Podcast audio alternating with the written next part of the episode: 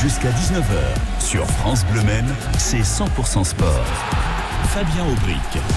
Le petit journal des sports avec deux infos ce soir. Le Mans FC ne jouera pas contre Bourg-Péronas la saison prochaine puisque le club qui a fini sixième du national, hein, qui sort d'une belle saison, a été relégué en national 2 par le gendarme financier du foot, la DNCG.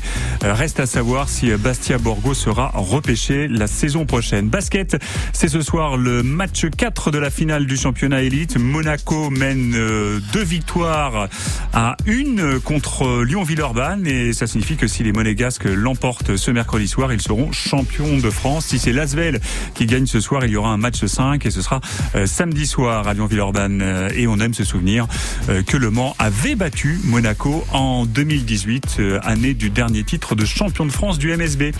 Et c'est un sport qu'on connaît mal qui va s'installer dans la salle du MSB ce week-end.